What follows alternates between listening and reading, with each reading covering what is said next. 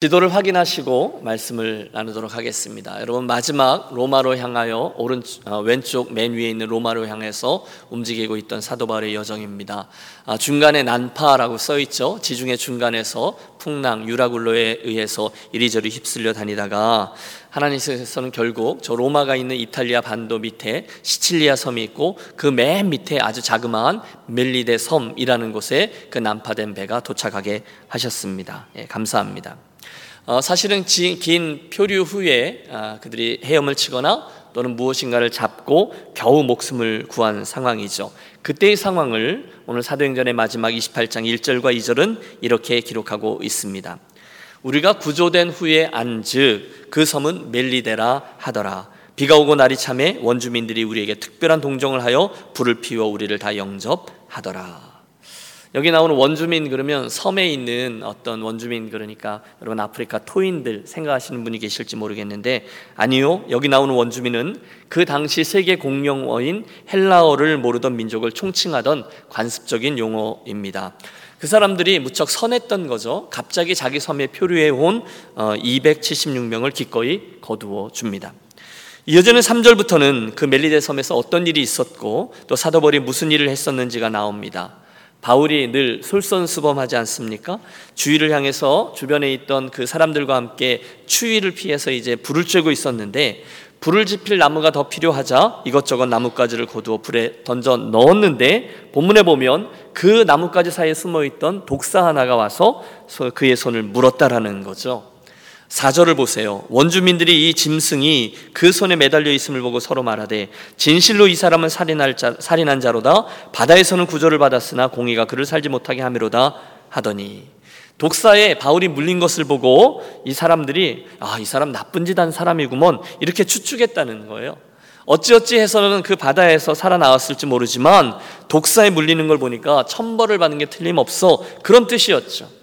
하지만 바울이 그 뱀을 아무렇지도 않은 듯이 툭툭 털어 어, 물속에 떨어버리고 또 시간이 지나도 그가 죽지 않는 것을 보고 야 독사에 물려도 죽지 않는 걸 보니까 신인가 보다라고 생각했다는 거예요. 하나님이 없는 이들의 미신적인 세계관을 잘 보여주고 있습니다. 자, 이어진 7절부터 그 보블리오라는 사람 얘기가 나오죠. 추장쯤 된 사람입니다. 그가 바울의 일행을 영접하여 사흘 동안 자기 집에 유숙하게 해 주었고 또 바울도 그곳에 머물면서 보블리오 부친의 열병과 이지를 안수기조로 고쳐 주었다라는 기록이에요. 어, 여러분 사도행전 지금까지 기록을 보면 언제나 병 고침 있을 때 그 병 고침만 있지 않았던 것을 압니다. 항상 복음의 선포, 예수 그리스도의 주 되심, 그 말씀 사역과 함께 일어났다는 것을 우리 알고 있어요. 그래서 더 자세한 기록은 없지만 이 멜리데 섬에서의 여러 사역들도 그런 형식을 띄었을 것이 틀림없어요. 복음을 증거하고 예수님의 주대심을 선포하고 그곳에 병 고침을 선언합니다. 그러면서 저들이 참 바쁜 나날을 보냈어요. 성공적이었어요. 어떻게 할 수 있죠? 예, 구절에 보면 이러므로 섬 가운데 다른 병든 사람들이 와서 고침을 받고 많은 이들이 같이 나와왔다는 거예요. 예수님의 이름으로 고침을 받고 후한 예로 우리를 대접하고 심지어 떠날 때에 우리 쓸 것을 배에다 실었더라 이렇게 되어 있습니다. 병 나음의 은혜가 있었어요. 후하게 그들을 대접합니다. 심지어 석 달 후에 그 배가 다시금 항해를 시작할 때 그 사람들의 쓸 것을 배에다 실어주기까지 했다는 거예요. 그리고 나서 저들 다시 로마를 향해 항해를 계속하죠. 자, 오늘 우리는 바로 그 멜리데 섬에서의 석 달이라는 기간을 돌이켜보며 하나님 주시는 현재형의 은혜를 붙듭니다. 이렇게 시작하고 싶어요. 여러분, 이 멜리데 섬에 어떻게 해서 그들이 들어가게 됐죠? 예, 풍랑으로 인해서 유라굴로라는 광풍에 밀려 표류하다가 들어갔습니다. 생각지도 않았어요. 어찌 보면 그런 우연이 없습니다. 목숨을 건진 것도 놀라운데 두 주 동안 그 바다 위를 표류하다가 정신을 차려보니 멜리데 섬이었다는 거예요. 자, 질문을 드리죠. 어떠세요? 그 일이 그냥 일어난 일이겠습니까? 읍스. 예, 장로님 너무 정답을 빨리빨리 말씀해 주셔서 진심으로 감사합니다. 근데 제 설교보다 빨리 나가시면 이 곤란한 거죠. 여기서 제 원고는요. 거기 써 있습니까? 예. 읍스. 우연히 이렇게 진행된 거냐 이렇게 물으면 여러분들이 아닙니다 이렇게 대답을 하셔야 되는데 정답을 미리 말씀해 주셔서 뭐 감사합니다. 예. 사람 편에서는요, 이 멜리데섬 이야기가 우연히 나온 것 같죠. 하지만 오늘 저는 그 일이 하나님의 필연이었다는 점을 강조하려고 하는 거예요.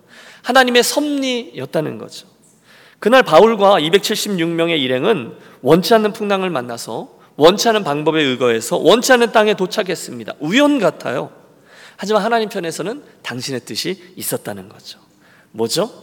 그 멜리데 섬에도 예수 그리스도의 주대심이 선포되고 구원의 소식이 전달되어야만 된다는 거였죠. 바로 그 일을 위해 유라굴러라는 광풍이 그들에게 닥친 겁니다. 정리하면 우리 사람의 원치 아니하는 우연은 사실 하나님의 기대가 담긴 필연과 연결되어 있다는 거예요. 예, 멜리데 섬은요 하나님의 필연이었습니다. 아, 섬 이야기를 하다 보니 어, 오래전에 이 하와이라는 섬에 도착했던 우리 한인 이민자들의 이야기도 하고 싶습니다.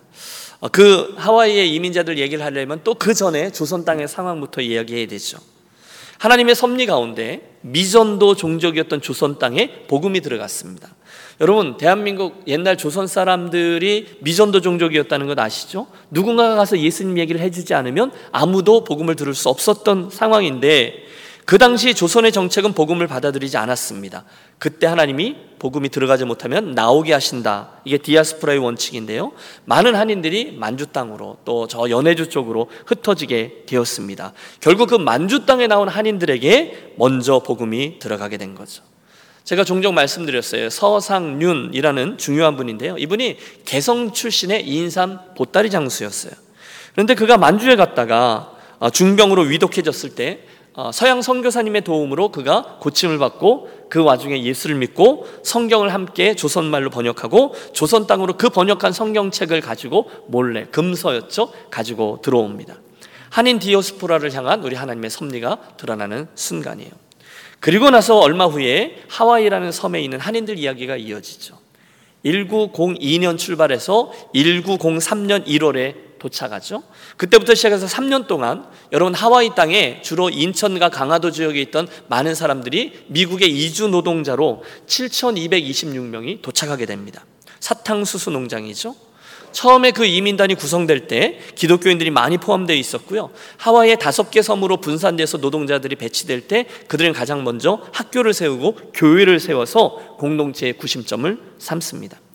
그 당시 하와이에 있는 한인 사람들이 너무너무 고생한다, 노예와 같이 산다라는 그런 헛소문이 돌자 선교사들을 통해서 실상을 조사하죠.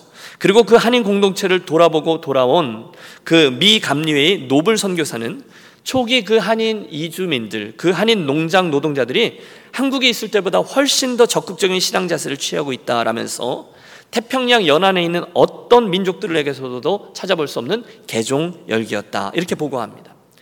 두 번째 사람은 3년 어, 후입니다. 1906년에 그 사람들에 대한 논문을 쓴 존스 선교사인데요. 한국인들은요, 다시 말하면 하와이 땅에 도착한 노동자들이죠. 한국인들은 미국에 도착하는 즉시 자기 부친뿐 아니라 25대조 조상부터 어쩔 수 없이 지켜내려왔던 도덕적인 굴레로부터 해방될 뿐 아니라 즉 조상 제례에서 해방된다는 거예요. 그리고 이제부터는 전혀 새로운 환경에서 자기의 생각에 따라 행동해야 함을 깨닫게 되었다라고 기록하고 있습니다. 결국 그 한인들이 한반도 땅에 있을 때보다 복음의 수용성이 확 올라가서 미국에서 엄청난 사람들이 예수를 믿게 되었다라는 거예요. 저는 이것도 하나님의 섭리라고 봅니다. 한국에 있으면 제일 어려운 게 조상 제사거든요. 조상님들하고 같이 이렇게 묶여져 있는 공동체에 있었기 때문에 예수 믿기 어려웠는데 미국 땅에 와서 새로운 세상에서 예수를 많이 믿게 되었다는 거예요. 어, 제가 지난 주간에 세 가족 신방을 했어요. 자연히 뭐 이렇게 어떻게 예수 믿게 됐냐 이런 얘기가 나오죠. 근데 이제 젊은 부부인데 형제 쪽 집안이 원래는 철저한 불교 집안이었어요. 아직도 부모님은 예수를 안 믿고 계시죠. 근데 이 형제가 대학을 갔다가 아, 친구가 그리워서 KCCC에 나가게 되었고 그 수련회 갔다가 찬양 중에 예수님을 만나게 되었다는 거예요.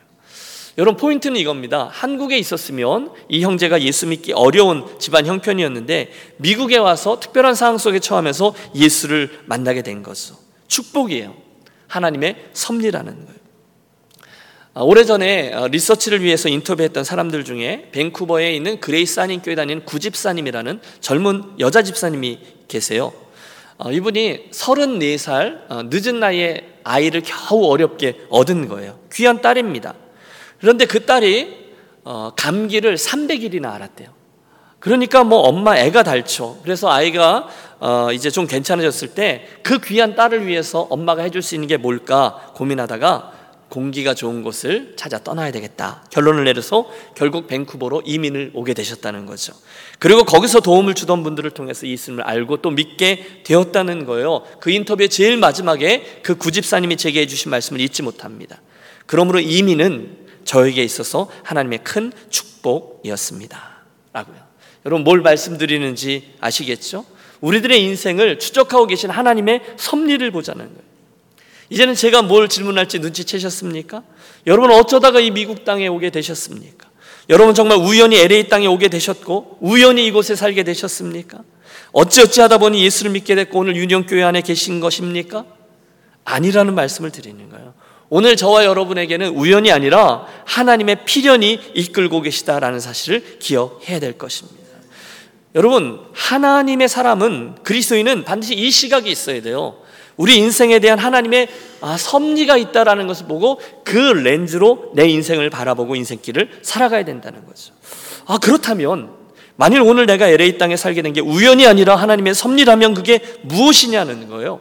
하나님은 나에게 무엇을 원하시는가? 그분은 오늘 윤영교회를 통해서 무엇을 기대하시는가? 반드시 물으셔야만 합니다. 왜요? 우연은 없거든요.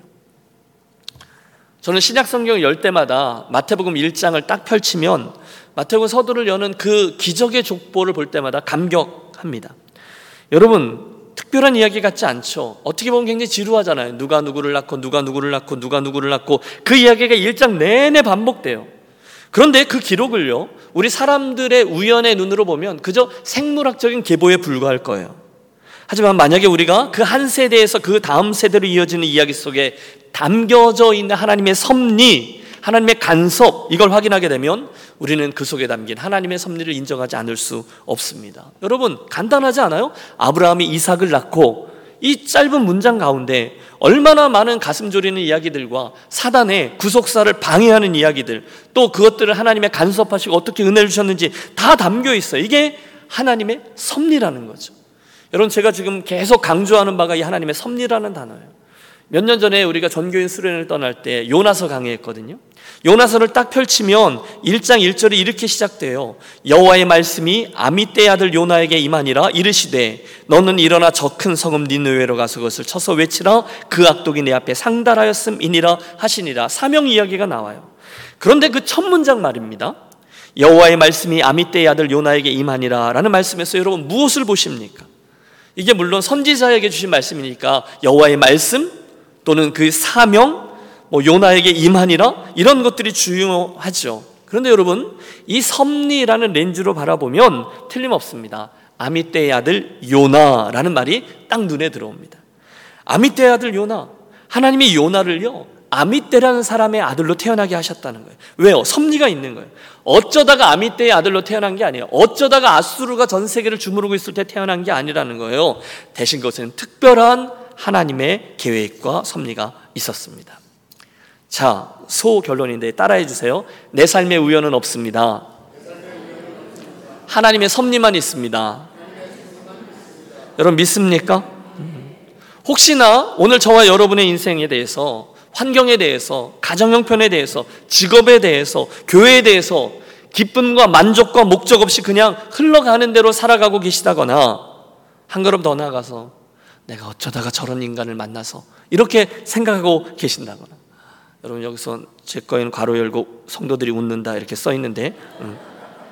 내가 어쩌다가 저런 직업을 가져서 내가 어쩌다가 저런 목사를 만나서 기타 등등 불평과 원망과 피해 의식으로 하루하루를 살아가고 계신 분이 있으시다면 여러분 이유는 분명합니다. 그냥 흘러가며 살든지 불평과 원망 가운데 살든지 이유는 오늘 나를 이 땅에 있게 하시고 오늘 나를 이곳에서 어, 무엇을 위한 것인지 가지고 계신 하나님 아버지의 시각과 섭리를 내가 보지 못하고 있기 때문인 거죠. 저도 종종 그런 상상을 해봐요. 야, 이왕 태어날 거면 좀 뼈대 있는 가문, 좀 부잣집에서 태어나. 어? 어느 정도 불, 요즘 그런 거 많이 보잖아요. 불공평한 출발점. 그러니까 나도 좀 괜찮은 교육을 받고, 괜찮은 집안의 배우자를 만나, 괜찮은 수준의 삶을 살고, 소위 말하는 잘 나가는 인생을 살았었어야 되는데, 아유, 내가 어쩌다가 그렇게 생각하고 계신 분이 계시다면, 여러분 함께 기억하겠습니다. 여러분 그런데 놀라운 건 이 모든 이야기들을 한꺼번에 상쇄하고도 남는 놀라운 축복을 저와 여러분이 이미 받으셨다는 사실을 기억하시기 바랍니다. 그게 뭘죠? 예수 믿었다는 거예요. 우리가 예수를 믿고 구원을 받고 천국을 상속하고 영생을 선물로 받은 것이 가장 귀한 축복인 줄로 믿습니다.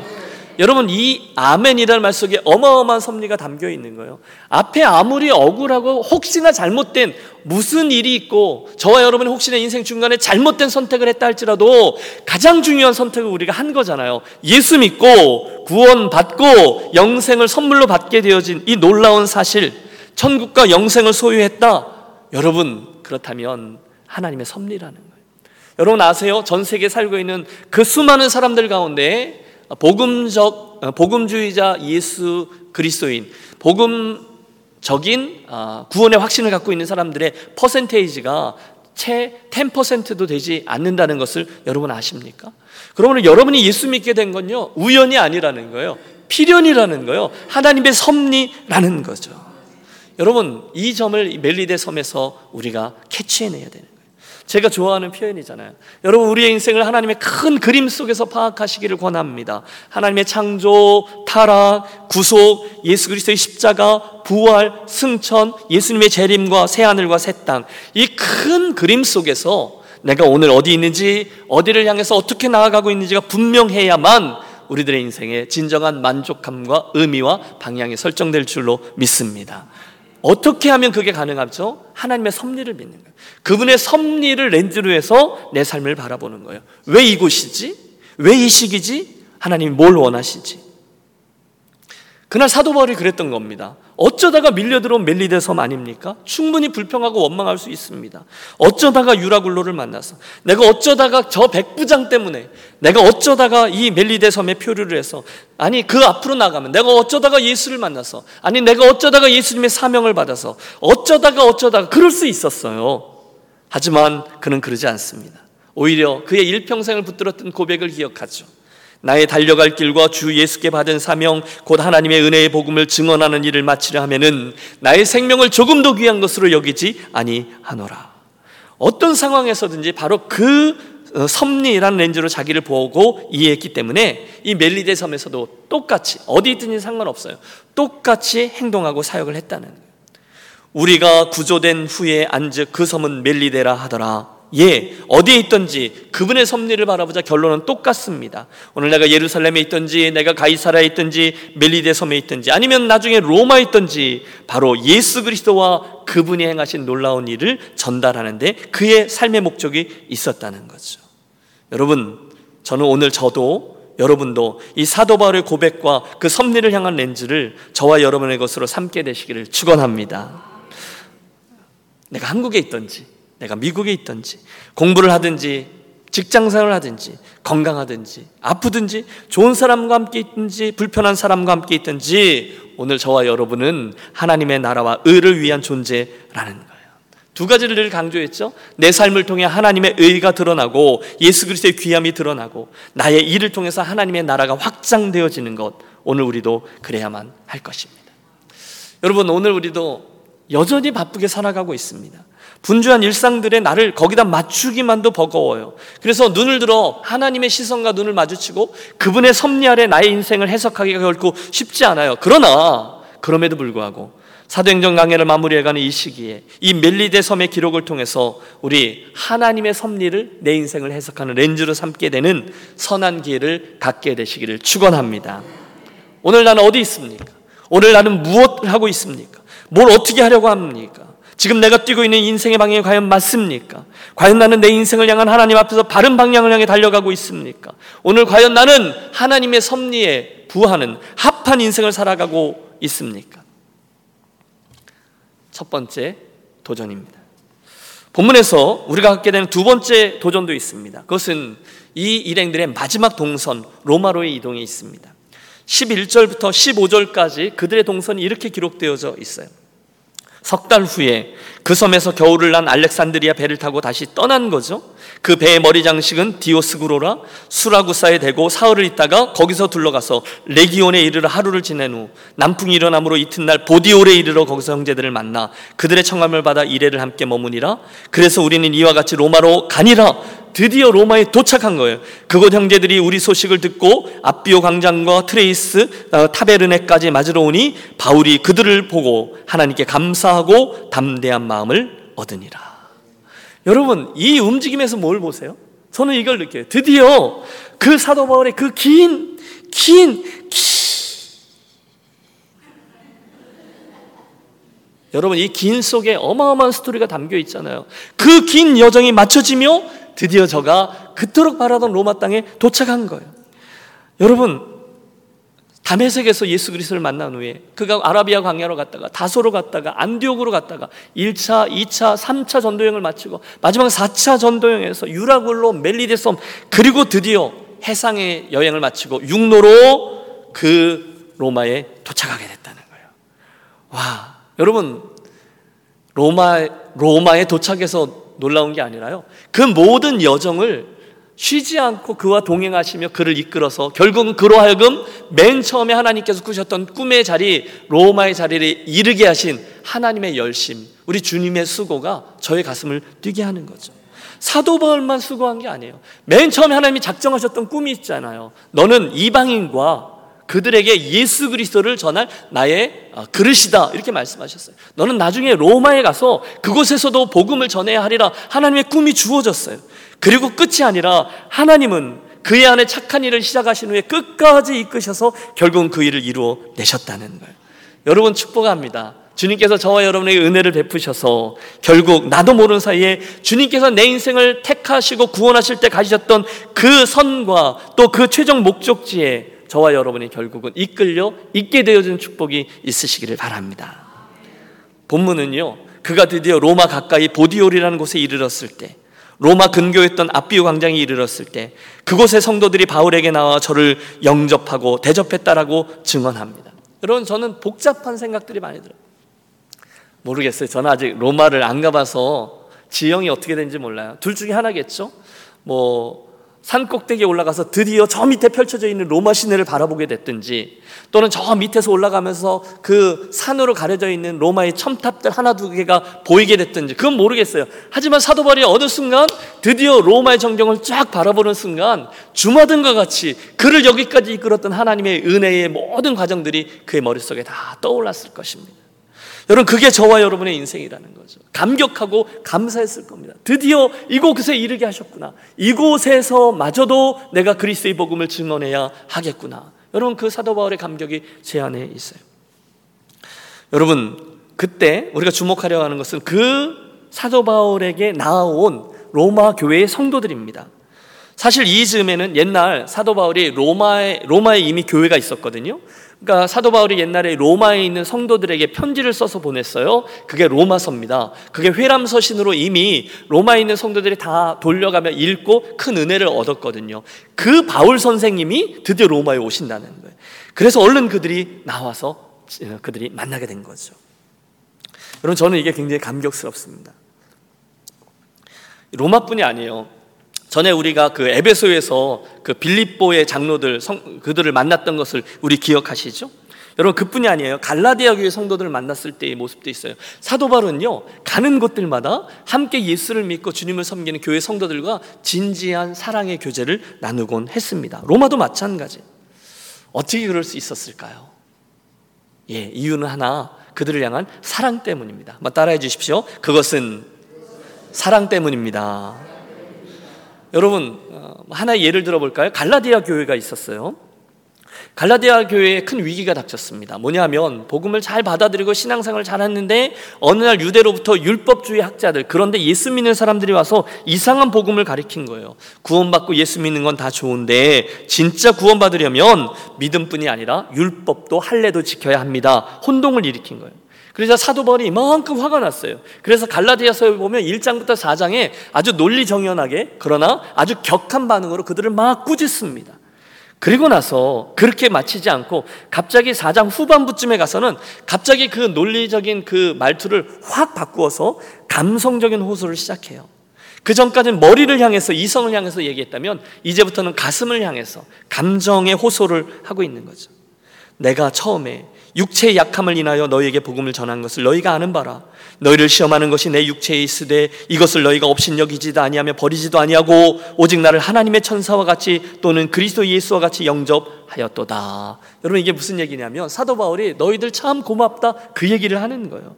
맨 처음에 내가 갈라디아 지역에 가서 너희들을 만났을 때에 나의 외모가 그렇게 매력적이지 않았다는 것을 내가 안다 그런 뜻이에요. 여러분 아세요? 사도 바울은요 뭐 멋있는 사도라고 해서 키가 훤칠하고 금발을 휘날리고 뭐 눈이 반짝반짝하고 핸섬하고 누가 가도 누가 봐도 호감을 갖는 그런 외모의 사도가 아니었대요. 더군다나 우리에게 알려진 대로 사도 바울은 키도 작고요. 질병도 있었어요. 안질이다 하는 이도 있었고 풍토병이라고 간질이다 하는 이도 있었어요. 여러 가지 추측을 해요. 심각한 고질병을 가지고 있어요. 그런데 그렇듯 외적인 요소로는 별 볼림이 없었던 바울이 갈라디아에 가서 그 성도들을 만나 복음을 전하고 교회를 세우고 할 때 갈라디아 교회 성도들이 그를 외모 보고 업신여기지 아니하고 오히려 천사들을 대한 것인 양 예수 그리스도를 대한 것인 양 사랑으로 대해 주었다는 거예요. 그래서 바울도 그들 깊이 사랑하지 않을 수가 없었어요. 너희의 복이 어디 있느냐? 내가 너에게 증거하느니 너희가 할 수만 있었다면 너희의 눈이라도 빼어 나를 주었으리라. 얼마나 아름다운지 몰라요. 그 사도 바울의 그렇게 흠모할 만한 모습이 아님에도 불구하고 갈라디아 교회 성도들이 그를 얼만큼 사랑했는지 아세요? 눈이라도 빼어줄 만큼 사랑했다는 거예요. 그렇게 교제했다는 거예요. 그걸 어떻게 잊겠어요? 그래서 여러분 사도 바울은요 어디를 가든 참 행복한 사람이었음에 틀림없습니다. 그는 성도들에게 그런 사랑을 받았어요. 그리고 그 성도들 향해서 진심으로 사랑했어요. 그리고 성도들은 자기들에게 그 바울에게 생명이라도 내어줄 것만큼 그렇게 사랑했다는 거예요. 여러분 이쯤에 저는 권합니다. 여러분 우리도 그렇게 하기로 하시죠? 가하시면 이해하시기 바랍니다. 여러분 김 목사를 대할 때 극률한 마음을 갖고 그렇게 기도해 주시기를 부탁해요. 저도 할 일이 있죠. 최선을 다해서 우리 교회 가족들을 사랑하되 어, 수단이 아니라 목적으로 대하고 사랑하는 거죠. 신뢰하는 거죠. 그리고 그게 목사의 직인 거죠. 사랑으로. 그리고 저는 여러분들을 사랑하기 위해서 공동체에 보내주신 하나님의 선물이에요. 그걸 잊으면 안 돼요. 그때서야 저는 갈라디아 교회 성도들을 끌어안고 가던 바울, 목자의 심정을 유지할 수 있어요. 여러분도 똑같이 그렇게 저를 사랑해 주시길 부탁합니다. 그게 동역자죠. 또 옆에 계신 분도 마찬가지예요. 목숨이라도 내어줄 만큼, 나중에 브리스길라와 아굴라 같은 사람들에 대해서는 눈이라도 내어줄 만큼 그런 표현을 쓰고 있어요. 여러분, 그 사도 바울이 로마 교회 성도들을 만나는 드디어 그 장면에서 그렇게 아름다운 사랑의 관계로 맺어지는 목사와 성도와 동역자의 관계를 함께 꿈꾸는 우리 모두가 되시기를 권합니다. 자, 이제 본장에 나오는 그의 마지막 모습이죠. 드디어 좀 전에 말씀드린 그 로마의 마지막 모습이 아니 로마의 그 어, 전경이 쫙 펼쳐지는 그 순간에 사도 바울의 가슴에 있었을 이 감격을 한번 헤아려 보십시오. 드디어 그 긴 여정 아닙니까? 외롭고 고통스럽고 힘들던 여정에 맞춰주고 드디어 로마에 도착해서 하나님 주신 꿈과 사명을 마무리하고 완수하려고 하는 그 순간에 여러분 사도 바울은 굉장히 피곤했을 거예요. 힘들었을 거예요. 배가 난파된 지 얼마 안 됐잖아요. 그 전에도 수없이 막고 줄이고 헐벗고 그랬잖아요. 그런데도 그의 마음은 너무너무 행복했을 것이 틀림없습니다. 저는 본문을 가지고 오늘의 설교를 준비하다가 이런 생각을 해보았어요. 맞다. 지금은 드디어 그 로마 땅을 주시겠다라고 말씀하신 하나님의 언약이 이루어지는 순간이다. 사도 바울도 되게 수고했지만 이 언약을 이루신 하나님도 참 수고하셨다. 그런 생각 말입니다. 여러분 그 인생의 마지막 종착지가 될 로마에 도착하는 그의 모습 그리고 그런 그를 사랑으로 맞아주는 성도의 모습 수고했습니다. 여기까지 오시느라 얼마나 애쓰셨어요. 잘 오셨어요. 얼마나 고생이 많으셨어요. 활짝 웃으며 그를 반겨주던 공동체의 모습 여러분, 문득 저와 여러분의 인생의 마지막 장면이 오버랩됩니다. 사랑하는 유니온 성도 여러분, 저와 여러분이 드디어 어느 날 우리들이 인생의 경주를 다 마치고 하나님 나라에 이르게 되는 그 장면을 상상해 보십시오. 여러분 그날 로마 교회 성도들이 사도 바울의 도착 시간에 맞춰서 광장까지 나와서 그를 환영해 주고 껴안아 주었던 것처럼 저와 여러분이 하나님 나라에 이르는 순간에 수많은 성도들이 저와 여러분들을 마중 나올 것을 저는 믿습니다. 그 성도들이 있어요. 여러분이 먼저 떠나 보내셨던 사랑하는 가족도 있을 거예요. 슬픔 중에 헤어졌던 그분들이 있을 거예요. 여러분 먼저 보내신 남편도 있을 거예요. 일평생 우리 한 교회에서 신앙생활 하면서 슬피 울고 기쁘면 웃고 그랬던 그분들이 먼저 가 계시다가 저와 여러분을 마중 나오실 거예요. 저 같은 경우는 저를 너무너무 사랑하셨던 우리 어머님 저를 맞아줄 거예요. 얼마나 반갑고 기쁜 순간이겠어요. 그러나 여러분 그런 모든 기쁨들보다 더 귀한 기쁨이 있죠. 저와 여러분을 사랑해 주시고 생명까지 내어 주셨던 주님이 저와 여러분에게 다가와 주실 줄로 믿습니다. 그리고 말씀하시는 거죠. 여러분 그 주님이 뭐 명찰을 다셨겠어요? 옆에 사람이 이분이 예수님이야 말하겠어요. 그냥 아는 거죠, 직관적으로. 그분이 여러분에게 말씀하실걸요. 잘했다, 착하고 충성된 종아. 내가 너무너무 수고했다. 내가 너를 안다. 내가 흘렸던 수고와 헌신과 눈물을 내가 안다. 정말 잘했다. 할렐루야. 음. 여러분, 오늘 인생을 살아가며 저와 여러분의 시선이 왜 그렇게 나뉘어져 있습니까? 왜 우리가 정작 중요한 씨름들을 다 놔두고 덜 중요한 씨름들 하느라 인생의 대부분의 시간들을 허비하고 있습니까? 이유는 한 가지예요. 그 순간을 오늘 내가 잊어버리고 있기 때문에. 너무 바빠서요. 그게 우리들의 문제죠. 바로 그 순간. 여러분, 우리가 우리의 주님 앞에 서는 그 순간, 그때 주님과 마주칠 나의 시선, 그때 주님께로부터 듣게 될 그 말씀을 내가 오늘 유념하고 있지 못하기 때문에 우리가 수많은 땅과 옆 사람만 보며 달려가고 있는 거예요. 그러나 그 순간을 우리가 분명히 인지하면 틀림없어요. 오늘 저와 여러분이 사는 방식이 달라질 겁니다. 오늘 저와 여러분이 선택하는 순서가 바뀔 겁니다. 예배 드리는 태도가 바뀔 겁니다. 나아가서 형제를 대하는 방식이 바뀔 것입니다. 여러분, 오늘 무엇을 보고 인생길을 달려가고 계세요? 제 제안은 그겁니다. 그 마지막 순간 사도 바울이 드디어 로마에 도착해서 그 성도들을 만나는 장면을 오늘 우리의 것으로 삼아 보자는 거예요. 주님을 마주대하며 그곳에 와 있던 수많은 성도들을 만나는 그 순간 여러분, 오늘 우리들이 보고 쫓아가야 될 것들이 되게 많죠. 하지만 결국은 영원한 하나님의 나라, 저 영적인 로마, 본향을 향한 인생의 경주, 그 결승점을 결단코 잊지 않고 달려가는 저와 여러분이 되시기를 권합니다. 그게 성도의 소망이죠. 어려운 일들이 분명히 있어요. 풍랑도 만납니다. 뱀에게 물리기도 합니다. 배고픔도 있습니다. 추위도 있습니다. 파선도 당합니다. 이해 못하는 사람들에게 저 사람, 죄 지은 사람이 틀림없어 비난을 받거나 비웃음거리가 될 수도 있어요. 하지만 그 결승점을 향하여 걸어가는 성도의 발걸음은 흔들리지 않습니다. 크고 총명한 영국산 사냥개 한 마리가 큰 사슴을 뒤쫓고 있었어요. 그런데 갑자기 그 앞으로 여우 한 마리가 쌩 하고 지나가니까 사냥개가 갑자기 여우를 쫓기 시작합니다. 한참을 달려가다가 그 앞에 토끼 한 마리가 빨딱 일어나서 이리 뛰는 것을 보고 이번에는 그 개가 토끼를 쫓아갑니다. 그런데 작은 들쥐 한 마리가 앞을 지나갑니다. 이번에는 들쥐를 쫓아가요. 그리고 결국 그 들쥐가 허름한 헛간 안으로 숨어 들어가자 사냥개는 헛간 앞에 서서 크게 짖기 시작합니다. 여러분, 처음에 커다란 사슴을 쫓던 잘생긴 사냥개가 그 헛간에 숨어 들어간 자그마한 들쥐를 향해 짓고 있는 그 모습을 여러분 한번 상상해 보십시오. 오늘 우리가 인생길을 그렇게 살고 있지는 않느냐라는 거예요. 열심히 하고 계시죠? 여러분 이민자가 얼마나 수고하며 살고 있어요. 그러나 혹시 이 사냥개의 모습이 우리들을 돌아보게 하지는 않느냐는 거예요. 예수 믿는 것도 분명해요. 똑같은 목표를 정했어요. 그리로 정진하는 거예요. 그런데 중간에 이러저러한 것들이 아니라는 거예요. 부활하신 후에 제자들 앞에 예수님이 나타나셨어요. 그때 베드로가 요한이 어찌 될지 분명히 궁금해서 이 사람은 어떻게 되겠습니까? 라고 묻습니다. 그때 예수님 베드로에게 대답하시죠. 내가 올 때까지 그를 머물게 할지라도 내가 무슨 상관이냐? 너는 나를 따르라. 끝. 더 이상 설명이 없어요. 여러분, 오늘 저와 여러분에게 주님 주시는 이야기가 그거죠. 여기 마지막 점이 있는데 그 경, 내 인생의 경주를 들여 내 씨름을 열심히 하라는 거예요. 중간에 엉뚱한 것을 쫓아가지 말라는 거죠.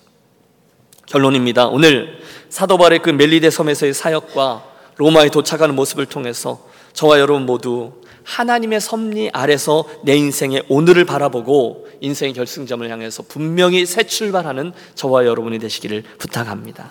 한 번 사는 인생이죠. 어디 있든지 어떤 일을 하든지 나의 우연이 아니라 하나님의 필연이라는 점을 기억하며 그리로 인생길을 달려가겠습니다. 벌써 여러분 9월이에요. 믿어지십니까? 금방 가을이 지나고 겨울이 올걸요. 인생이 짧습니다. 결단코 곁길로 가다가 주님이 주시는 길을 놓치지 마시고 다른 이들의 토끼나 들쥐 쫓아가지 마시고 음, 정말 중요한 예수 그리스도와 또 그분을 존귀케 하는 삶을 위해서 그분께 칭찬되는 삶을 위해서 그곳을 우리 인생의 표대한 마침표로 정하시고 어떻게 해서든지 그것을 향해서 달려나가 그곳에 이르러 주님의 칭찬을 듣는 우리 모두가 되시기를 주의 이름으로 축원합니다. 기도하겠습니다. 하나님 아버지 유라굴라의 광풍과 멜리드 섬의 그 열악한 상황에서도 하나님의 섭리를 믿고 사명을 감당하며 달려갔던 사도 바울의 모습을 보면서 우리 또한 우리 사랑하는 모든 유년 가족들 또한 남겨진 인생길을 그렇게 달려가는 복된 심령들이 되기를 간절히 소원합니다.